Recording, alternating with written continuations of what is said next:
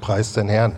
Heiliger Geist, wir laden dich ganz neu nochmal ein jetzt, heute Abend. Und ich bete, dass du mich verwendest, Herr, um meinen Geschwistern zu dienen. Herr, und ich bete, dass du kommst und dass du befreist und dass du, dass du reinigst, dass du erfrischt, dass du Mühen und Bürden und Sorgen und was immer der Feind auf uns legt, Herr, heute Abend von unseren Schultern nimmst, Herr, und uns freisetzt, dir nachzufolgen. Danke, Jesus, dass du gut bist und dass deine Pläne ewig gut sind und feststehen und unumkehrbar sind, Herr. Danke, Jesus. Amen. So, wir haben das Thema Erfrischung. Und ich werde jetzt aber keine Witze erzählen. Tut mir leid. Ich habe nachgedacht, mir ist keiner eingefallen. Könnte jetzt so ein bisschen alberne Witze erzählen, aber das ist nicht unser Anspruch, sondern wir wollen im Geist erfrischt werden. Und wir wollen, dass unsere Seele erfrischt wird. Ich muss mich ein bisschen hier mit dieser, mit dieser Schlange, auf die ich gewohnt bin, eigentlich draufzutreten, noch arrangieren. Hier vorne mit dem Kabel, man ist das nicht mehr gewöhnt. Genau, wenn wir über Erfrischung reden, dann ist natürlich ganz klar, wenn ihr euch angemeldet habt, dass ihr irgendwie das Bedürfnis verspürt, erfrischt zu werden. Also wenn du heute Abend hier bist und sagst, ich brauche überhaupt keine Erfrischung, dann äh, ist das auch okay. Aber ähm, es würde mich sehr wundern, sagen wir es mal so. Und ich glaube, dass Gott wirklich ein Gott ist, der an uns und an dir interessiert ist. Und hast du das schon mal erlebt, dass Gott mit seiner Gegenwart zu dir kommt und dich dann fragt, wie geht's dir? Hast du schon mal erlebt, dass Gott dir fragt, wie es dir geht? Wie du in dieser Zeit, in der wir leben, klarkommst? Wie du aufgestellt bist, wie es deiner Seele geht. Ich glaube, Gott ist sehr, sehr daran interessiert, dass es unserer Seele wohlgeht. Das sagt der erste Johannesbrief, sagt ja, dass, dass es uns gut geht, wie es unserer Seele wohlgeht. Gott hat ein Interesse daran, dass es uns gut geht. Und zwar finanziell natürlich, körperlich, emotional, in allen Bereichen unseres Lebens. Und ich glaube, was Mühe in dieser Zeit mehr werdend auslöst, in Menschenleben sind einfach Sorgen. Und Sorgen sind ein Megathema. Egal, wo du hinguckst, wo du Menschen so ein bisschen beobachtest, siehst du, dass wir so besorgt sind, obwohl wir in einer, in einer Gesellschaft leben, die eigentlich alles hat, vermeintlich. Wir haben äußerlich alles. Ja, wir, wir haben vielleicht Wohlergehen, wir haben ein Gesundheitssystem und so weiter. Uns geht es hier richtig gut. Aber Deutschland ist durchaus ein Land, wo ganz großer Mangel herrscht. Statistiken sagen das ganz klar, dass Menschen in unserem Land Mangel haben, und zwar seelisch und körperlich und seelisch ganz besonders. Und ich glaube, dass Gott einen Weg hat, gerade uns als sein Volk herauszuholen aus diesen Sorgen und uns in eine andere Sphäre zu bringen, wo diese Dinge uns nicht mehr erreichen. Und da möchten wir hin, ohne dass wir anfangen, als Christen um uns selber zu drehen. So, fangen wir mal an in Lukas 12. Also ich habe ein paar Bibelstellen. Lukas 12, Vers 22. Lukas 12, Vers 22. Er sprach aber zu seinen Jüngern, Deshalb sage ich euch, seid nicht besorgt für das Leben, was ihr essen, noch für den Leib, was ihr anziehen sollt. Das Leben ist mehr als die Nahrung und der Leib mehr wert als die Kleidung. Betrachtet die Raben, die nicht säen noch ernten, die weder Vorratskammern noch Scheunen haben, und Gott ernährt sie. Wie viel seid ihr mehr als die Vögel? Wer aber unter euch kann mit Sorgen seiner Lebenslänge eine Elle zusetzen. Wenn ihr nun auch das Geringste nicht könnt, warum seid ihr um das Übrige besorgt? So was Jesus hier sagt, ist sehr vielschichtig. Aber zum einen warnt er uns vor Sorgen. Er sagt, ihr sollt keine Sorgen haben.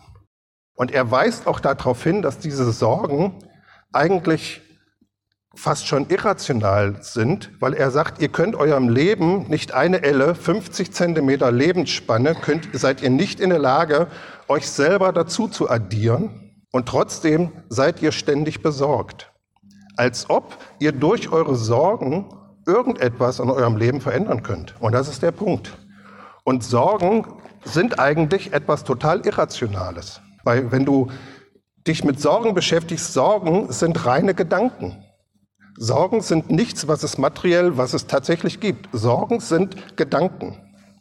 Und diese Gedanken, und das ist ein sehr interessanter Punkt, diese Gedanken nehmen voraus in Gedanken, was möglicherweise eintritt. In deinen Gedanken durchspielst du verschiedene Szenarien, das vielleicht könnte ja passieren. Und dann in diesen Gedanken verfängst du dich in irgendwelchen Sorgen, die es aber eigentlich gar nicht gibt. Es sind reine Gedanken. Und sie beziehen sich nur auf Dinge, die möglicherweise eintreten, vielleicht aber auch gar nicht. Also wenn ich mir jetzt Sorgen mache, dass ich nachher auf dem Heimweg überfahren werde, vielleicht passiert das liegt an ein Hestchen, weil, ich, weil ich mit ihr fahre, wenn ich es nicht total verreiße und sie schon fünf Minuten vorher geht. Nein, aber ich kann mir da Gedanken drüber machen. Ich kann da jetzt Furcht haben. Es könnte eintreten, aber es könnte auch nicht eintreten. Ich weiß es ja gar nicht. Und durch meine Sorgen manipuliere ich auch nicht daran, dass jemand mich nachher im Straßenverkehr überfährt. Ich kann zwar durch meine Sorgen Dinge in meinem Leben natürlich verändern, Genauso wie ich mit Glauben auch Dinge verändern kann. Aber meine Sorgen beziehen sich rein auf ein möglicherweise. Und das ist sehr wichtig zu durchschauen, weil wenn diese Maschine in dir losgeht mit Sorgen, dann ist es schon sehr hilfreich zu verstehen, hey, das ist ja nur eine der Möglichkeiten an die ich denke. Es könnte ja auch alles ganz anders kommen. Das heißt, Sorgen sind eigentlich nichts anderes als Angst vor der Zukunft. Und wir reden hier nicht von gesunden Sorgen, so dass ich mich um mein Kind sorge, wenn es krank ist oder irgendwie solche Sachen. Ja, das ist schon klar. Wir reden von Sorgen, die etwas anderes sind, als jemanden zu versorgen oder in einer gesunden Art und Weise vorzusorgen. Ist klar. Aber Sorgen sind eigentlich Angst vor der Zukunft. Und da sehen wir, dass in unserer Gesellschaft, und wir sind Kinder dieser Gesellschaft, wir sehr groß darin sind, uns Angst zu, einzujagen vor der Zukunft, weil wir Statistiken anfertigen, was alles passieren könnte, Thema Klimawandel, irgendwelche Sachen, was alles eintreten könnte. Es wird gerechnet, es wird, jetzt das hörst du schon, der Winter wird wahrscheinlich monsterkalt. Der nächste Experte sagt, der Winter wird möglicherweise gar kein Winter. Ja? Und es sind alles verschiedene Szenarien und Menschen richten ihre Gedanken auf solche Szenarien und entwickeln Emotionen. Und das ist, was dich gefangen hält. Also Sorgen sind eine Angst vor der Zukunft. Und Sorgen unterscheiden sich von gesunder Vorsorge durch entweder Gier oder durch Angst. Es gibt ein gutes Sorgen, ja. Ich habe für meine Kinder gesorgt, meine Frau besser als ich, aber ich auch. Ja, wir haben für unsere Kinder gesorgt. Das ist gesund, das ist gut. Ähm, ich sorge für Mittagessen auf den Tisch. Ja, ich warte nicht, ob der Herr was aus dem Himmel fallen lässt, sondern ich stelle mich an den Herd und koche. Es gibt schon eine gute ähm, Art in dem Ganzen. Aber Sorgen sind sehr oft verbunden mit Angst. Und wir sagten schon, Sorgen sind rein irrational, weil wir die Zukunft gar nicht in Händen halten. Jesus sagt ganz klar, ihr könnt eurem Leben überhaupt keine Elle hinzufügen und trotzdem sorgt ihr euch, als ob ihr durch eure Gedanken irgendetwas verändern könntet. Als ob da irgendwas passieren könnte, was dann besser läuft, nur weil du dir Gedanken drüber machst. Das heißt, Sorgen sind, und das ist wichtig zu durchschauen, sie sind immer total irrational. Sie beziehen sich nicht auf Dinge, die tatsächlich da sind, sondern auf Dinge, die möglicherweise eintreten. Und das ist, glaube ich, etwas, was wir sehr gut durchschauen müssen erstmal, damit uns klar wird, hey, das, was ich in meinem Herzen befürchte, was vielleicht eintritt, muss gar nicht befürchten, muss gar nicht eintreten. Es gibt einen Gott, der eingreifen kann. Was wir auch durchschauen müssen in dieser Zeit ist, dass Sorgen erstmal seelisch sind. Ja, ist etwas, was in deiner Seele abläuft. Was wir aber auch verstehen müssen, und das ist wichtig gerade für uns als Christen, dass diese Sorgen nicht rein seelisch sind, sondern dass sie auch durch geistliche Mächte beeinflusst werden können. Und das ist wirklich eine Zeit, wo Menschen unter Druck kommen, unter geistige Mächte. Wir sehen das in, in politischen Bewegungen, wo auch immer du hinguckst. Menschen, die total eine Sorge haben vor irgendwelchen Dingen und es wird irrational und ich glaube, dass der, dass der, dass der Feind Sorgen benutzt, um uns abzulenken, um uns in Dinge hineinzuführen, die überhaupt nicht gut sind für uns. Sorgen führen sehr oft zu Sünde. Wenn du Sorgen hast, dass Gott dich nicht versorgen wird, dann wirst du anfangen, irgendwelche Dinge zu tun, die vielleicht möglicherweise am Ende des Tages überhaupt nicht der Wille Gottes sind und auch nicht gut für dich sind. Also Sorgen ist wirklich ein, ein Gefängnis, in dem sehr viele Christen stecken. Wir alle sind davon gefangen. So, und der Punkt an dem Ganzen ist zu verstehen, dass wenn ich mir Sorgen mache über irgendwelche Dinge, und sei es drum, dass ich emotional gesättigt bin, dass irgendetwas passiert, dass Menschen mich lieben, dass es mir materiell besser gehen wird und so weiter, dann denke ich irgendwie in meinem Inneren, dass ich ja vielleicht die Kraft habe, mein Schicksal selbst in die Hand zu nehmen, dass ich das vielleicht selber verändern kann.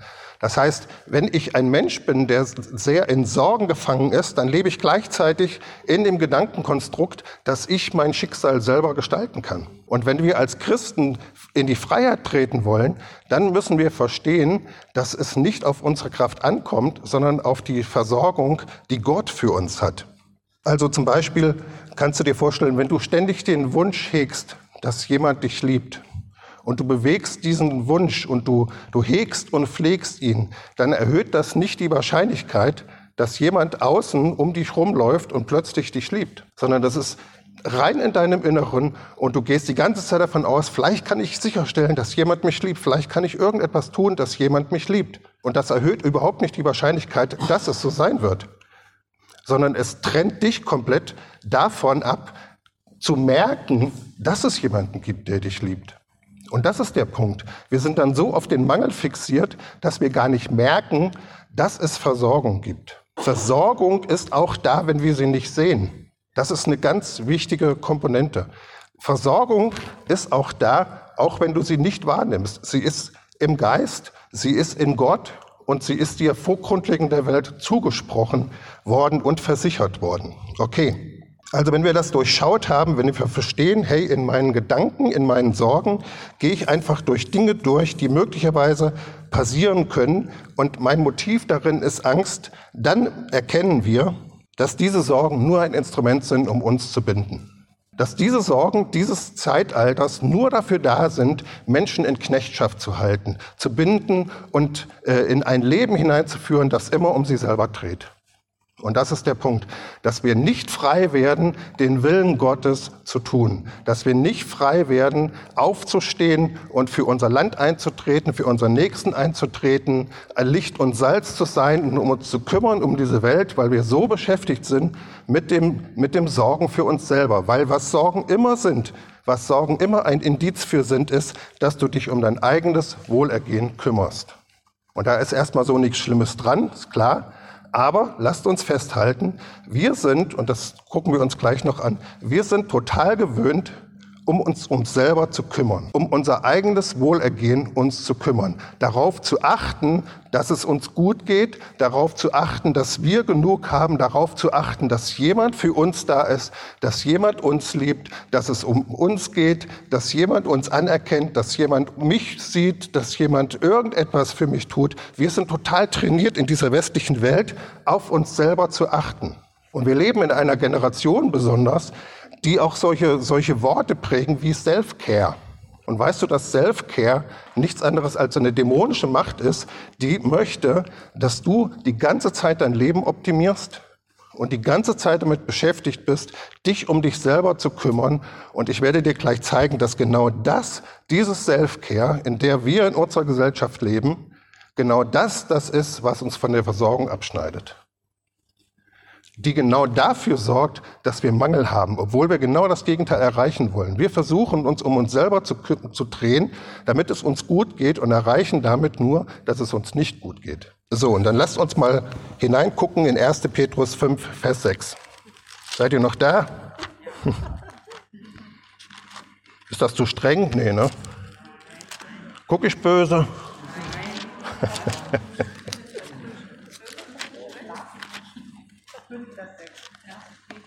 Ich habe es auch gleich gefunden. 1. Petrus 5, Vers 6 bis 9. Und ist ein interessanter Zusammenhang hier. Hier sagt der Petrus, oder er schreibt, demütigt euch nun unter die mächtige Hand Gottes, damit er euch erhöhe zur rechten Zeit, indem ihr alle eure Sorgen auf ihn werft. Denn er ist besorgt für euch. Das bedeutet, er macht sich Sorgen. Und er ist auch der Einzige, der die Zukunft in der Hand hat. Und er ist auch der Einzige, bei dem Sorgen rational sind. Weil wenn er sich Sorgen macht, dann kann er die Abhilfe schaffen. Und das unterscheidet ihn von dir. Wenn du dir Sorgen machst, hast du keine Möglichkeit einzugreifen und die Dinge wirklich zu verändern, bis du zufrieden bist. Gott, wenn er sich Sorgen macht, hat die Stärke zu sagen, okay, dann fahren wir jetzt das ganze Programm auf. Dann gießen wir jetzt Geld aus, dann gießen wir äh, Versorgung aus, dann schicken wir Engel los, dann machen wir Gott. Bei Gott sind Sorgen überhaupt nicht irrational, weil er die Fähigkeit in sich trägt, alles zu verändern und alles zu tun, was ihm durch den Kopf geht. Deswegen ist es rational, seine Sorgen auf den Herrn zu werfen. Und dann sagt er noch, seid nüchtern, wacht, euer Widersacher, der Teufel, geht umher wie ein brüllender Löwe und sucht, wen er verschlingen kann. Wen kann denn der Teufel verschlingen? Richtig, den, der sich Sorgen macht. Das sind die Menschen, die der Teufel verschlucken kann. Weil du bist nicht wach, weil du bist beschäftigt mit deinen Sorgen. Und in dem Augenblick merkst du nicht, dass er durch die Tür kommt und dass er Haps macht und dass er dich versucht zu verschlingen. Weil du bist beschäftigt damit, dich zu besorgen, damit es dir gut geht. Und Gott sagt, wirf deine Sorgen auf ihm, das sorgt dafür, dass du wach bist. Das ist, was Petrus hier schreibt. Das sorgt dafür, dass du wach bist. Und wenn der Teufel dann kommt, dann merkst du, hey, nee, mich kannst du schnell nicht verschlucken. Ich kenne das Wort Gottes und ich weiß, dass Gott für mich besorgt ist. Ich weiß, dass er dort oben nicht sitzt und sagt, mal gucken, wie es, wenn Arne durchkommt, sondern er sagt, ich bin besorgt, dass er schafft. Und ich werde alles in Bewegung setzen, damit das auch so ist. Und wenn du das einmal verstanden hast, wird der Teufel dich nicht mehr schlucken können. Preis den Herrn. So, das ist die Wahrheit. Danke für euer Amen. Ich bin begeistert.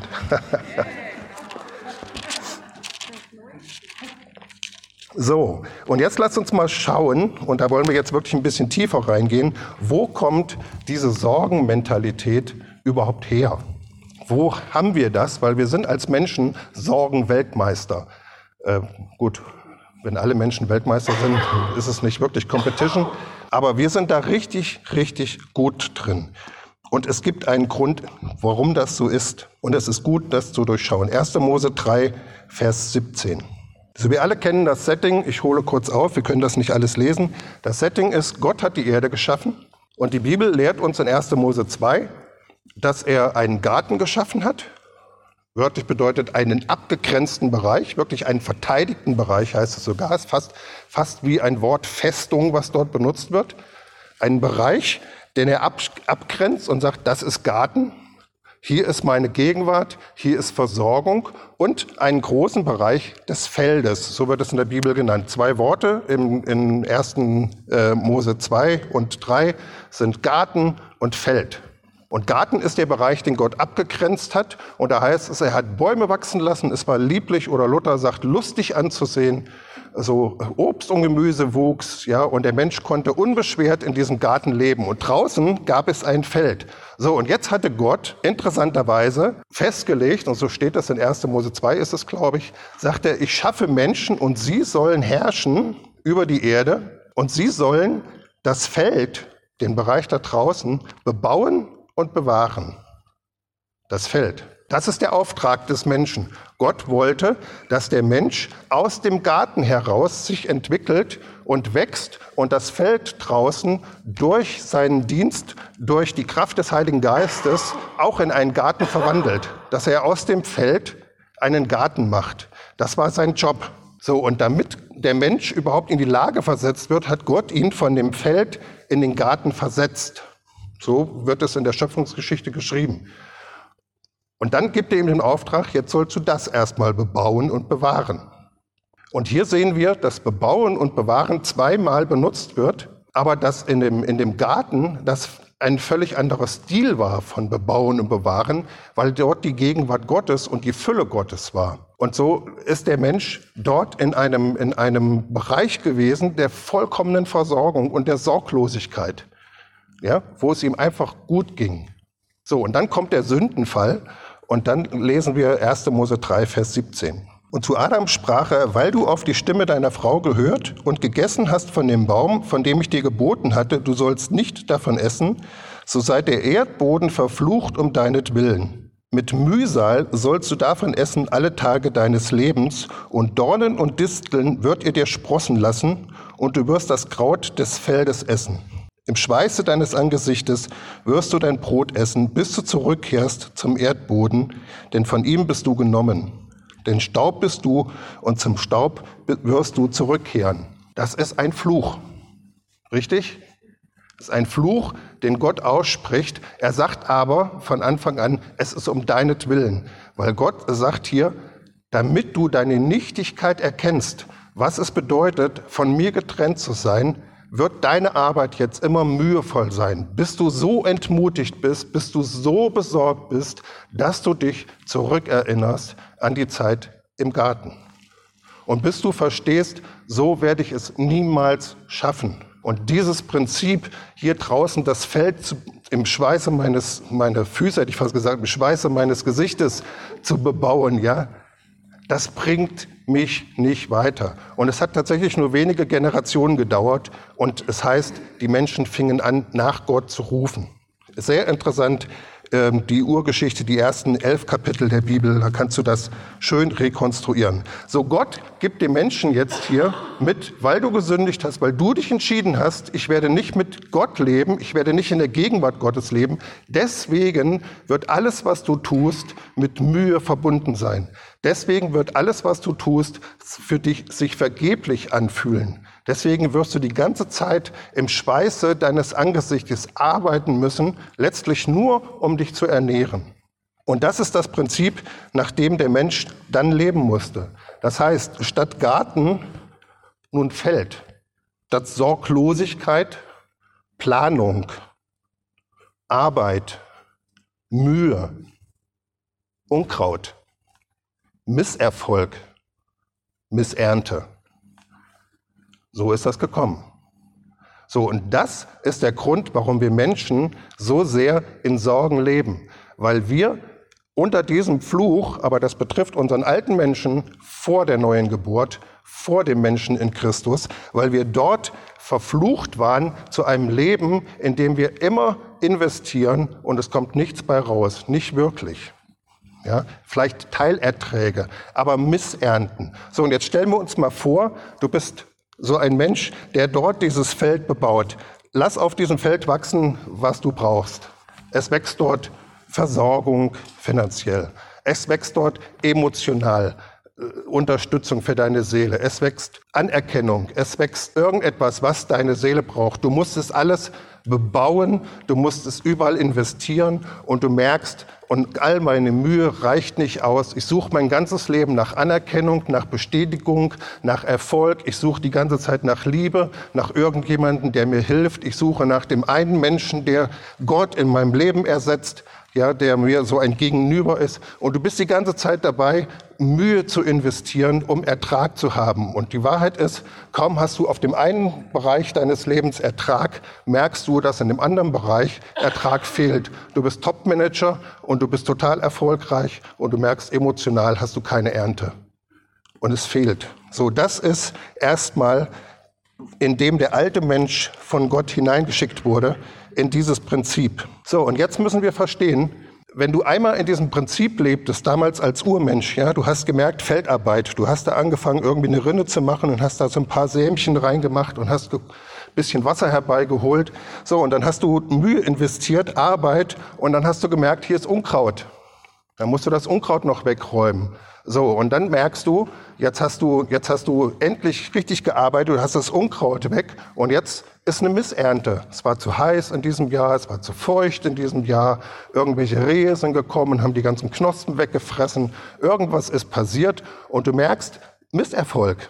Das kennen wir ja alle. Misserfolg in bestimmten emotionalen Bereichen, in finanziellen Bereichen, in körperlichen Bereichen, immer wieder Krankheit, immer wieder investieren, machen, immer Mühe. So, und dann hat der Mensch gelernt, weil er schlau ist, ja, wenn es die Möglichkeit gibt, dass ich eine Fehlernte habe, dann mache ich Vorratshaltung. Dann fange ich an, Vorräte anzubauen. Und dann hat der Mensch angefangen, sich zu überlegen, ah, wenn der Ertrag des Jahres nicht für das Jahr reicht, dann brauche ich Überfluss.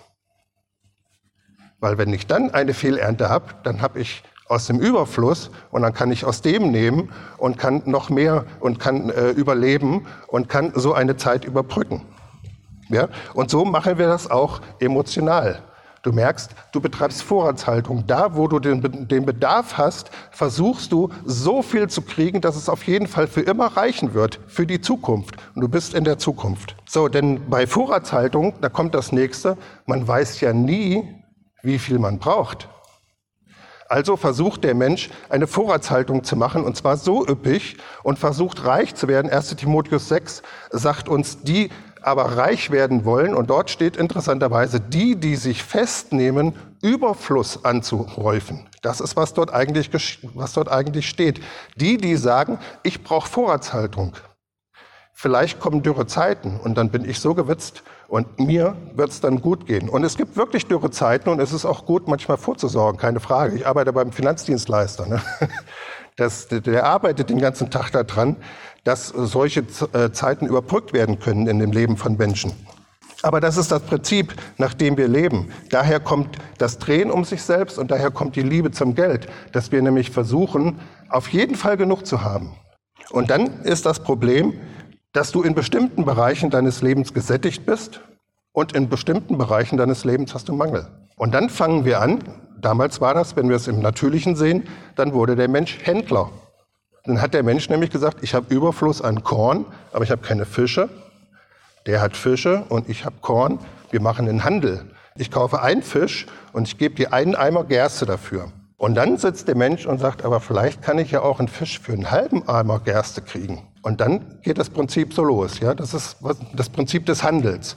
Und so ticken wir aber als Menschen auch. Ich überlege nämlich, wie viele Ressourcen muss ich aufwenden, damit ich das kriege, was ich für mein Leben brauche. Das ist irgendwo erstmal rational, aber wenn wir das übertragen, bedeutet das, wie viel meines Lebens muss ich eigentlich Gott opfern, damit es mir gut geht? Wie viel muss ich eigentlich in Kirche, in Gemeinde oder in Familie investieren, damit ich das zurückkriege, was ich brauche? Und das ist das Prinzip. Und da kommen die Seelen her, äh, die, die Sorgen her, weil wir nämlich denken, ah, vielleicht reicht das aber nicht. Und dann versuchst du immer abzuwägen, wie viel du Input geben musst, damit es dir gut geht. Und du bist gefangen in diesem, in diesem Ding, des, ähm, des Wohlergehens. Und dann fragst du dich, wie hoch muss mein Level eigentlich sein an, an Hingabe an Gott, dass ich glücklich bin? Was muss ich eigentlich tun oder wie viel muss ich eigentlich investieren, damit ich glücklich bin? Und dann sind wir bei der Frage, muss ich eigentlich die ganze Zeit für meine Interessen eintreten? Muss ich ständig meine Interessen wahren? Muss ich mich um mich kümmern? damit es mir gut geht? Muss ich etwas investieren, damit Leute mir Anerkennung geben? Muss ich etwas investieren, damit Leute mich sehen, damit Leute mich lieben, damit ich versorgt werde emotional? Und dann merkst du, dann bist du in, dieser, in diesen Tränen drin, obwohl du ja eigentlich dachtest, dass es klug sei. Und wenn wir jetzt in unsere Zeit reingucken, dann merken wir, das ist ein bisschen trocken vielleicht, aber das ist schon lebens, ist lebensnah, glaube ich. Wenn du jetzt in die Zeit reinguckst, merkst du, dass es immer schwieriger wird, sein eigenes Wohlergehen zu erzielen. Es wird immer schwieriger, eine Sicherheit zu finden, etwas zu finden, wo ich merke, da kann ich mich drauf verlassen. Und das haben wir in der Corona-Krise äh, fast schmerzlich für viele und oder schmerzlich für alle eigentlich festgestellt, etwas wackelt, etwas verändert sich und plötzlich fehlt mir die An äh, Anteilnahme von anderen, plötzlich fehlt mir diese Liebe, plötzlich fehlt mir Auf, äh, Aufmerksamkeit oder Anteilnahme von anderen Menschen, plötzlich fehlt mir emotional etwas, was ich dachte, dass ich immer hätte. Und plötzlich stellst du fest, ey, das ist ja, das ist ja vergänglich. Das habe ich gar nicht wirklich. Und dann hast du dein ganzes Leben lang investiert in Kirche und in alles Mögliche und plötzlich sind keine Gottesdienste mehr. Und dann stehst du da und sagst, ja, und jetzt, ich investiere jetzt immer. Was ist denn jetzt der Handel? Ich kriege ja nichts mehr zurück. Jetzt habe ich hier einen Überfluss an Getreide, aber Fische kriege ich nicht. Es ist zu im Gottesdienst. So, und dann ist die Wahrheit, du wirst immer Versorgung brauchen. Also mir hilft das total, mir vorzustellen, wie ich als kleines Baby bin. Oder war, ne? bin ja keins mehr. So, und dann stelle ich sehr schnell fest, ich habe mein Leben überhaupt nicht in der Hand damals gehabt. Ich habe total davon gelebt, dass Mama mich gestillt hat, dass Papa irgendwas gemacht hat. Ich habe total, ich bin total abhängig gewesen, schon immer in meinem Leben, dass es Wasser gibt. Und ich bin total abhängig davon, dass irgendwo Wärme ist. Weil ich kann keinen Tag überleben, wenn es nicht warm ist. Und ich kann drei, vier Tage überleben ohne Wasser. Da muss ich aber nicht so einen Durst haben wie jetzt, sondern muss ich mich vorher richtig fit getrunken haben. So, und dann kann ich vielleicht 30 Tage, 40 Tage ohne Essen leben und dann ist mein Leben so und so hin. Und daran sehen wir, wie irrational diese Sorgen eigentlich sind, weil du bist schon immer total auf Versorgung angewiesen gewesen. Es hat sich überhaupt nichts verändert. Nur dadurch, dass du eine vermeintliche Sicherheit in deinem Leben hast, heißt das nicht, dass du immer noch Versorgung von außen brauchst. Du bist total angewiesen. So, und jetzt merkst du aber, diese Versorgung kann ein anderer Mensch dir nicht geben, weil der nämlich selber gerade damit beschäftigt ist, diese Versorgung für sich selber sicherzustellen. Und dann hast du einen Menschen, der Mangel hat, der versucht, sich zu bereichern an dem anderen Menschen, der Mangel hat. Und dann entstehen ganz viele Streit und Reibereien, weil wir unerfüllte und ungesättigte Menschen sind, die jetzt versuchen, miteinander klarzukommen, um bei dem anderen irgendwie die Ressourcen noch anzuzapfen, ob ich da vielleicht noch was von kriege. Und er sagt, ich kann dir nichts abgeben, weil mir geht's selber gerade richtig schlecht. So, du wirst immer Versorgung benötigen. Und die Wahrheit ist, und es ist uns ja auch allen klar, weder ein Haus, wir leben heute in der Zeit, da sagst du, mach dir ein Haus als Altersvorsorge. Ja, super, und dann guckst du mal ins Ahrtal, ne? Das ist eine super Altersvorsorge. Das funktioniert überhaupt nicht. Dann sagst du, ja, wenn ich einen guten Beruf habe, ja, und dann sagt die Firma, das ist hier super Standort, aber nicht für uns. Wir schließen unsere Türen. Wir digitalisieren wie die Weltmeister und dann brauchen wir euch alle nicht mehr. Gut, ich bin bei Digitalisierung bin ich ein Gewinner, ich bin Informatiker, aber das bietet dir keinerlei Sicherheit. Es ist nur Schein.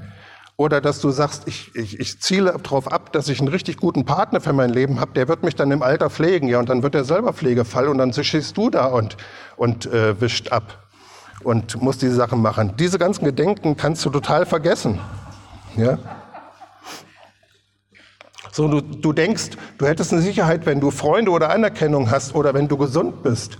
Ja, und morgen bist du nicht mehr gesund. Es ist keine Sicherheit da auf dieser Erde. Das ist die Wahrheit. Und das ist erstmal, uh, das ist ja doof, ne? Aber eigentlich, wenn man es erstmal anerkannt hat, dann sagt man, ja, dann ist doch eigentlich so und so egal. Wenn es doch keine Sicherheit gibt, dann ist es doch eigentlich wurscht dann brauche ich das doch auch gar nicht. Und genau das ist tatsächlich das, was Jesus sagte. Schaut die Raben an, sie machen keine Vorratshaltung und sie, sie mühen sich nicht. Und was ist das Prinzip eines Raben? Also ich liebe Vögel, ich bin jeden Tag draußen und ich gucke immer Greifvögeln zu und irgendwelchen Raben und letztens war es mal ein Kiebitz, das fand ich dann besonders gut, die sind sehr selten bei uns alle möglichen äh, Flattertiere und ich habe totales Herz für Vögel. So, und das Prinzip des Vogels ist, er fliegt den ganzen Tag einfach durch diese Gegend und dann findet er was. Und er hat überhaupt nicht gearbeitet und er hat nichts getan und er findet etwas. Und Jesus sagt, euer himmlischer Vater versorgt sie doch. Er tut es. So, und wir sind so drauf, und das merkst du heute in dieser Zeit, wenn wir jetzt an Corona denken, ich muss klug sein, ich muss unbedingt klug sein. Ich muss, welchen, muss wissen, welcher Investmentfonds am besten performt und da investiere ich. Oder wo wir auch merken, wo Sicherheiten sind, ich muss Informationen haben, das ist heute ganz besonders wild. Ich muss die Informationen haben, die die anderen nicht haben, weil dadurch kriege ich den Vorteil, alles zu durchschauen. Und dann bin ich der Erste bei Edeka, der Klopapier kauft. Edge. Ganz platt gesagt. Aber es ist auch ein, ein Fußen auf Sicherheit, wenn wir meinen, uns Informationen beschaffen zu müssen, weil diese uns dann den Vorteil und die Sicherheit gibt. Und das ist das ganze Prinzip, in der heute du ganz viele Leute siehst, die den ganzen Tag irgendwelche Sachen angucken, um sich Informationen zu verschaffen. Und wenn du es durchschaust, siehst du, das sind Sorgen und es ist einfach Zukunftsangst. Und das ist der ganze Hintergrund in dem Ganzen. Das ist nicht klug, sondern es ist Angst. Und das ist sehr, sehr gut, das zu durchschauen. So, und wir treiben das in Gemeinde. So, wenn ich mitarbeite, dann werde ich geliebt in dieser Kirche. Da kriege ich was zurück. Das finde ich gut. Mitarbeiten ist richtig gut. Aber wenn du glaubst, dass du davon lebst, du arbeitest mit und viele von uns tun das, nicht nur viele, sondern alle, wir sind als Menschen so, wir tun etwas, weil wir nämlich klug sind und uns überlegen, da kommt ja was zurück. Und vielleicht sagst du, naja, du willst mir jetzt hier doch nicht so einen Egoismus unterstellen. Aber das ist auch emotional, das ist manchmal auch unsichtbar. Das ist auch, dass du merkst, Herr, ich krieg Bestätigung dadurch. Und wir sind als Menschen so, und ich will das nicht verteufeln, aber alles, und das ist die Wahrheit, und das merkt man in, in dieser Zeit besonders stark, alles in uns ruft ständig ich. Das ist das Problem. Alles in unserer menschlichen Natur ruft ich. Ich will, dass es mir gut geht. Ich will, dass ich ein erfülltes Leben habe. Ich will in meine Berufung hineinkommen. Man kann ja auch so geistliche Sorgen haben. Ich will aber, dass die Kirche wächst. Ich will aber, dass dieses, und wenn du es dann unter, untersuchst und nachguckst, dann hängt da doch sehr viel an eigenem und an ich hinten drin. Und ist das verwerflich? Nein, in diesem, in diesem Lebensprinzip wohnen wir, arbeiten wir, leben wir. Und da müssen wir auch mit klarkommen. Aber das ist einfach zu verstehen, dass das ein Fluch ist. Und jetzt hat Jesus am Kreuz den Fluch getragen und weggetragen. Und du brauchst nicht mehr einer von diesen Menschen sein, die Gott anrufen, um ihre eigenen Ziele zu erreichen und um die eigenen Wünsche erfüllt zu bekommen. Und das ist manchmal, wie wir so drauf sind. Wir wollen gerne, dass unsere Bedürfnisse gestillt werden. Wir sind beschäftigt mit unserem eigenen Wohlergehen. Und jetzt holen wir Gott noch mit ins Boot und sagen, Gott, kannst du mich versorgen? Und er sagt, wenn du in dem Prinzip auf dem Feld lebst, kann ich nichts für dich tun. Du musst in den Garten hineinkommen. Und in dem Garten meiner Gegenwart und wenn du bei mir bist und wenn du, wenn du von diesem Versorgungsprinzip lebst, dass ich die Früchte wachsen lasse, dann kannst du überhaupt erst gesättigt sein. Und wenn wir uns dann damit beschäftigen, wie viel in unserem Inneren, wie viel in unserer Seele in diesen Zeiten immer wieder auftost und hochkommt und sich dreht und, und hadert, richtiggehend hadert mit dem Leben und irgendwie meint, es muss aber alles anders. Warum kriege ich denn nicht das, was ich in meinem Leben immer haben wollte? Dann stellen wir irgendwann fest, dass wir von diesem Zustand wirklich Erlösung brauchen. Wirklich eine Befreiung von dem ständigen Tränen um unsere, unserem eigenen ähm, Wohler, Wohlergehen, um unsere eigenen Bedürfnisse. Wir brauchen wirklich Befreiung davon. Und das Gute ist, Jesus hat am Kreuz diese Befreiung schon gebracht. Er hat das Prinzip des Feldes durchkreuzt und hat gesagt, ich versetze euch wieder in den Garten hinein, wo nämlich ich euer Versorger bin und ihr es nicht mehr selber tun müsst. Und da ist das Prinzip von, wie dieser Rabe. Adam und Eva, die sind durch den Garten gegangen und dann hat Adam gesagt, Eva, Himbeeren, ja. Und wie schön das war. Und dann haben sie einfach Himbeeren genascht und haben, die haben keine Uhren gehabt. Und dann haben sie einfach gelebt und abends kam der kühle Wind und dann ist Gott gekommen. Und dann haben sie zusammen noch irgendwelche Aprikosen gepflückt. Und es ging ihnen einfach gut und sie waren sorglos und sie waren immer versorgt. Sonst hätten sie sich nicht daran zurückerinnert an diesen Zustand und die Menschheit würde nicht das Paradies suchen, sondern Gott hat die Menschen immer versorgt. Und das sagt er, tut er mit den Raben auch, weil die Raben fliegen den ganzen Tag nur in der Gegend rum und sie leben einfach ihr Leben und dann finden sie etwas, was Gott ihnen gegeben hat. Und sie arbeiten dafür nicht. Und das ist wirklich ein sehr starkes Bild, was Jesus hier benutzt. Man liest so schnell über diese, über diese Verse hinweg, weil er uns nämlich sagt, ich möchte, dass ihr einfach davon lebt, was ihr findet, nämlich das, was ich euch gebe. Und ihr werdet immer finden, was ihr für euer Leben braucht. Ihr müsst euch nicht abmühen, dass euch jemand liebt. Wenn ihr mir nachfolgt, werdet ihr immer zur richtigen Zeit Liebe finden. Anerkennung finden. Es wird immer jemand da sein, der euch supportet. Es wird immer jemand da sein, der an eure Seite kommt, wenn ihr aufhört, immer um euch selber zu drehen und heraustretet und wirklich sagt, ich folge dir, Jesus, und ich verlasse mich total in meinem Leben darauf, dass du mich versorgst in allem. Dann lebst du nicht mehr von dem Prinzip, dass du immer an dem Feld arbeiten musst, sondern du gibst das alles in das, in das, an das Kreuz und du sagst, mein alter Mensch, der immer um mich selber dreht, er ist mit Christus gekreuzigt, preis den Herrn. Und jetzt bin ich frei von dem Prinzip des Findens zu leben, nämlich dass Gott mir alles zuteilt, was ich für mein Leben brauche. Und ich werde es immer zur richtigen Zeit vorfinden. Manchmal muss ich vielleicht noch kurz kämpfen. So ein Rabe muss manchmal auch sich dann gegen irgendeinen so Milan durchsetzen, um dann irgendwie ein Ei zu klauen oder was weiß ich. Was die da alles machen, diese Burschen. Aber es, er wird es immer finden, es wird immer da sein. Das ist das Prinzip der Versorgung und das ist das Einzige, was uns hilft, aus Sorgen herauszukommen. Es ist wirklich der einzige Weg und es ist der Weg Gottes. 2. Korinther 5 gucken wir ganz kurz. 2. Korinther 5, Vers 14. Und ich hoffe, mittlerweile habt ihr herausgefunden, dass ich gute Botschaft predige, obwohl ich vielleicht böse gucke.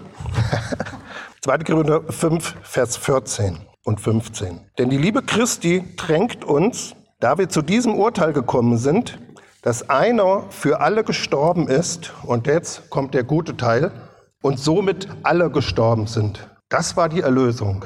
Nicht nur, dass Jesus gestorben ist, sondern dass du, dein altes Wesen, dieser egoistische Kern in dir, dieser Teil, der sich Sorgen macht, weil er sich immer um sich selber dreht und immer dafür arbeiten muss, dass es sich selber versorgt, damit ihm gedient wird und damit es ihm gut geht, das hat Jesus am Kreuz besiegt. Preis den Herrn, damit endlich Ruhe ist in uns. Das ist die Wahrheit. Preis den Herrn, das Evangelium ist so gut. Ich liebe diese Botschaft. Ich bin mit Christus gekreuzigt. Und für alle ist er gestorben, damit die, welche leben, nicht mehr sich selbst leben, sondern dem, der für sie gestorben ist. Deswegen ist Nachfolge kein Anspruch an den Menschen, sondern Nachfolge, wenn Jesus sagt, folge mir nach, und zwar jetzt und sofort, das ist, weil er sagt, das ist das Prinzip der Freisetzung. Ich möchte, dass du mir nachfolgst, weil nur dann geht es dir gut. Ich möchte, dass du es jetzt tust. Und dann sagt der eine Jünger, lass doch erst noch Vater und Mutter beerdigen. Ja, der kluge Kerl hatte Hintergedanken. Der wusste, naja, wenn die erstmal um die Ecke gebracht sind, dann habe ich das Erbteil. Dann kann ich mir die Nachfolge leisten. Hat er wieder Vorratshaltung gemacht, der Bursche hat wieder versucht anzuhäufen, damit er morgen auch noch sicher ist. Das Prinzip der Nachfolge ist, ich lasse jetzt alles los, ich gehe hinter Jesus her und ich erwarte, dass er für mich sorgt, weil das ist genau das, was er uns zusagt. Und ich lebe von dem Prinzip, dass ich zur rechten Zeit das Richtige finden werde, dass er nämlich mir das zur Verfügung stellt, an jeden Tag meines Lebens, was ich zum Leben und zum Sterben brauche. Preis den Herrn. Das ist genau, was Jesus gesagt hat. So, und jetzt sagst du vielleicht, was ist das für ein Gottesbild? Du sagst, ich soll alles loslassen. Und ich sage dir, es ist ein sehr gutes Gottesbild. Was ist für ein Gottesbild, dass du denkst, ich lasse alles los und folge dem Herrn nach und er würde dir nicht alles geben? Das ist der Punkt, wo das schiefe Gottesbild ist. Es ist nicht das Gottesbild, wie Gott fordert von mir alles. Ja, das fordert er. Aber was ist das für ein Gottesbild zu glauben, dass er dir nicht alles gibt? Das ist der springende Punkt. Und das hält so viele Menschen davon ab, dem Herrn mit ganzem Herzen nachzufolgen, weil sie sagen, das kann er von mir doch nicht wollen. Das kann doch nicht wirklich sein Ernst sein. Er weiß doch, dass ich Bedürfnisse habe. Ja, du hast Bedürfnisse. Und er möchte sie stillen. Und er sagt, nehmt auf euch mein Kreuz und lernt von mir, damit ihr Ruhe findet. Das ist, was Jesus gesagt hat. Ruhe finden wir nur, in dieser Zeit, wo die, wo die Schwankungen einsetzen und wo Sicherheiten wegbringen, Ruhe findest du nur, wenn du dein ganzes Leben dem Herrn auslieferst und sagst, Herr, mach du. Weil mein Wille, wenn ich hinter meinem Willen her bin, das funktioniert überhaupt nicht. Und es geht mir immer schlechter, wenn ich meinen Willen suche. Es ist das Befreiendste, was es gibt, das Beste, was Gott für den Menschen hat, ist zu sagen, lass doch meinen Willen geschehen. Lass doch endlich mal. Lass mich doch einfach in deinem Leben alles tun, was ich für dich habe. Und da sind wir bei dem springenden Punkt, nämlich unseres Gottesbildes. Ist Gott denn wirklich so gut, dass er alles für mich hat, obwohl ich mich um nichts kümmere? Amen. Ja, er ist es. Das sagt uns, wenn das nicht stimmt, brauchst du den ganzen Rest nicht glauben. Das ist die Wahrheit. Dann brauchst du nicht mehr Christ sein. Wenn das nicht stimmt, dass Gott gut ist und dass er uns zugesagt hat, dass er uns alles zu jeder Zeit zur Verfügung stellt, wenn wir ihm ganz nachfolgen, wenn wir das anzweifeln, brauchen wir an den Rest auch nicht mehr glauben. Weil der Rest ist wahr. Gott ist ein guter Gott. Epheser 1, Vers 3. Noch ungefähr eine Stunde, dann sind wir fertig. Ja, Epheser 1, Vers 3. Epheser 1, Vers 3. Gepriesen sei der Gott und, und Vater unseres Herrn Jesus Christus. Er hat uns gesegnet mit jeder geistlichen Segnung in der Himmelswelt in Christus, wie er uns in ihm auserwählt hat. Wann? Vor Grundlegung der Welt. Vor Grundlegung der Welt hat Gott beschlossen, dass er dir immer alles zur Verfügung stellen wird. Theologisch sprechen wir von Gnade. Gott hat sich entschlossen aus freien Stücken, ich werde dem Menschen alles zu jeder Zeit, was er braucht, zur Verfügung stellen. Das ist, was wir Gnade nennen. Der freie Entschluss Gottes, dass er dir alles gibt, was du brauchst. Gott ist ein guter Gott. So. Der einzige Weg, wie wir, wie wir sagten, ist, ähm, da gucken wir noch kurz in Lukas, wir sind gleich durch, Lukas 9. Vers 23 und 24, auch eine sehr kraftvolle Bibelstelle. Wenn jemand mir nachkommen will, verleugne er sich selbst und nehme sein Kreuz auf täglich und folge mir nach. Oh, und das ist immer, das sind so schwere Verse, ne? Boah, ich muss jetzt Jesus nachfolgen, ich muss mein Kreuz auf mich nehmen. Dein Kreuz auf dich nehmen heißt nur, dass du erkennst, dass deine alte egoistische Natur mit Christus gekreuzigt ist und du stehst morgens auf und du sagst, preis den Herrn, ich nehme mein Kreuz auf mich. Das bedeutet, mein alter Mensch, mein alter sorgenvoller Mensch ist mit Christus gekreuzigt, gestorben. Es gibt ihn nicht mehr. Er ist kraftlos gemacht. Und ich bin eine neue Schöpfung, ich bin ein neuer Mensch und ich brauche nicht sorgen. Ich lebe jetzt von dem Prinzip des Findens. Lebens, dass Gott mir alles zur Verfügung stellt, was ich brauche, jeden Tag meines Lebens, jeden Tag meines Lebens. Es funktioniert. So, und jetzt haben wir noch eine Bibelstelle, das ist, ich glaube, 2. Petrus 1. Genau, 2. Petrus 1, Vers 3. Das liest man zu Hause. Unter diesem Aspekt des Sorgens und des, dieses Prinzips, nicht mehr durch eigene Mühe alles zu erlangen, sondern dadurch, dass der Herr es dir zur Verfügung stellt. Hier heißt es, 2. Petrusbrief, Kapitel 1, Vers 3, da seine göttliche Kraft uns alles zum Leben und zur Gottseligkeit geschenkt hat. Und wir brauchen jetzt nicht weiterlesen, einfach dieser Vers. Gott hat gesagt, ich habe dir durch meine göttliche Kraft alles geschenkt, was du zum Leben und zur Gottseligkeit brauchst. Preis den Herrn, da steht es drin. Gott sagt, dieses Prinzip dass du täglich findest, was ich für dich habe, funktioniert. Ich verspreche es dir in die Hand. Ich habe dir alles gegeben, was du brauchst. Es wird funktionieren. Sobald du aufhörst, dich um äh, Liebe und um Versorgung emotionaler Dinge oder finanzieller Dinge in deinem Leben zu kümmern auf eine ungesunde Art, auf eine sorgenvolle Art, wird Gott eintreten und wird sagen, dann werde ich dich führen durch das Prinzip des Findens. Du wirst diese Versorgung finden, du wirst sagen, plötzlich kommt das Geld? Wo kam es her? Keine Ahnung. Ich habe es so oft erlebt. Ich war früher echt ein armer Leiharbeiter, wirklich wenig verdient. So, und Gott schafft in uns, und das ist das Beste, erst in Hebräer brauchst du nur die Bibelstelle aufschreiben, in Hebräer 3, Vers 21, wir lesen die Stelle jetzt nicht mehr, da sagt Gott, dass er in uns schafft, was vor ihm wohlgefällig ist. Das heißt, in dem Augenblick, wo du in Bereichen deines Lebens hineinschaust und merkst, hier habe ich echt Furcht, dass ich zu kurz komme. Hier, hier fängt etwas an in mir zu, zu, zu vibrieren, wenn ich drüber nachdenke, dass ich das an Gott abgebe und mich auf, und aufhöre, mich darum zu kümmern, dass ich hier Versorgung habe. Es gibt bei jedem Menschen solche Bereiche, wo dir wirklich heiß wird. Wo du so, da soll ich jetzt auch noch nur noch dem Herrn vertrauen. Ich soll mich jetzt nicht mehr abmühen. Ich soll mich jetzt wirklich nicht mehr kümmern dass ich da was bekomme, auf eine ungesunde Art kümmern. Und da sagt der Herr, dass wenn du vor ihm stehst und wenn du sagst, Herr, ich möchte, dass nicht mein Wille in meinem Leben geschieht, sondern deiner, und ich möchte, dass du in diesen Lebensbereich hineinkommst, aber ich hänge da so sehr dran und ich habe so Furcht, dir das einfach auszuliefern und zu sagen, komm einfach in diesen Bereich und lass deinen Willen da geschehen und ich unterordne mich dir, das sind die Punkte, wo wir dann in der Nachfolge stehen und sagen, das bringe ich hier nicht übers, übers Herz. Ich kann diesen Bereich einfach nicht loslassen. Da sagt der Hebräerbrief in, ähm, in Kapitel 13, Vers 21, dass er in dir schafft, was vor ihm wohlgefällig ist. Der Heilige Geist ist an deiner Seite, genau das in deinem Herzen zu vollziehen, dass du aus diesem Prinzip der Sorgen und des Arbeitens und der Mühe und des ständigen Investierens und dennoch zu kurz kommst, dass du daraus findest und dass du in eine Nachfolge hineinfindest, die ruht, die ihr Herz zur Ruhe gebracht hat und einfach sagt, Gott, ich lade dich einfach an, übernimm du diesen Bereich und ich werde mich jetzt nicht mehr drum kümmern. Weil ich habe immer, wenn ich die Hand dran gelegt habe, kam da nur Murks raus. Preis den Herrn. Das ist das Evangelium. Das heißt, du kannst in einem ganz neuen Prinzip dein Leben leben, in allen Bereichen deines Lebens. Nämlich wiederhol's nochmal, nicht in dem Prinzip, dass du Vorratskammern machst, dass du versuchst, Überfluss zu erarbeiten, damit du wirklich genug hast, damit es auch morgen reicht, weil es irrational ist, sich Sorgen zu machen und daraufhin irgendwelche Mühe zu investieren, um irgendwelche Sicherheiten hervorzubringen. Es wird dir nicht gelingen.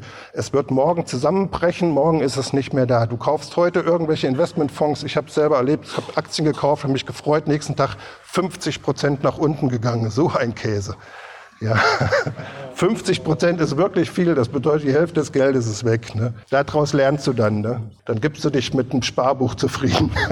Nein, das ist, das ist nicht, das ist jetzt, das ist keine Finanzberatung, wollte ich natürlich sagen.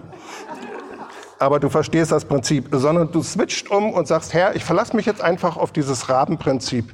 Ich verlasse mich darauf, dass in dem Bereich, wo ich Mangel habe, ich lasse los, ich bringe mein Herz zur Ruhe und ich verlasse mich darauf, dass ich das finden werde, was meine Seele braucht, weil du nämlich weißt, was ich brauche und weil du in deinem Wort sagst, ich bin besorgt für dich. Preis den Herrn. Und dann steigst du auf, äh, um in ein neues Leben.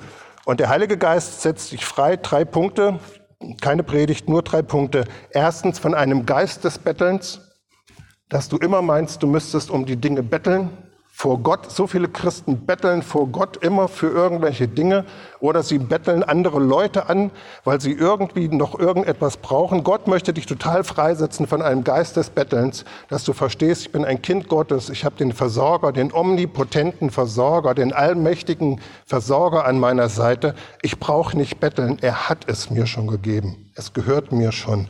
Preis den Herrn. Er möchte dich freisetzen von Zukunftsangst. Vielleicht ist das dein Problem. Diese drei Tage sind deine Rettung. Und freisetzen. Manche Menschen brauchen Freisetzung einfach immer, um ihre eigenen Bedürfnisse zu drehen. Weil das macht dich total unfrei und du wirst deine Bedürfnisse so nie stillen. Der Heilige Geist möchte dich freisetzen. Ich bete kurz noch, dass der Heilige Geist das wirklich vertieft in deinem Leben dass du dich wirklich freisetzen lassen kannst von ihm, dass du wirklich umswitcht auf das Prinzip, Herr, ich vertraue dir an, dass ich alles finden werde wie die Raben. Herr, und ich danke dir, dass du tief in unser Herz hineinredest, Herr, dass du gut bist und dass du Versorger bist in jedem Bereich unseres Lebens. Ich danke dir, Heiliger Geist, dass du ein Gott bist, der emotionale Sicherheit schafft, aber nicht in, in dieser Welt, sondern durch die Liebe, die wir sehen, die du für uns hast. Emotional kann man sich besser nicht stellen, als zu sehen, dass du uns liebst. Und ich danke dir, dass du Menschen freisetzt hier in diesen Tagen, wirklich von Zukunftsangst, von Sorgen, von dem Prinzip, immer um sich selber zu drehen, Herr, und wirklich in die Nachfolge, in die befreiende Nachfolge hineinführst, Herr. Danke, dass du jetzt mit uns bist, auch in den Kleingruppen, wenn wir Fragen noch überlegen, wenn wir darüber reflektieren. Danke, Heiliger Geist, dass du es bist, der alles in uns bewirkt. Amen.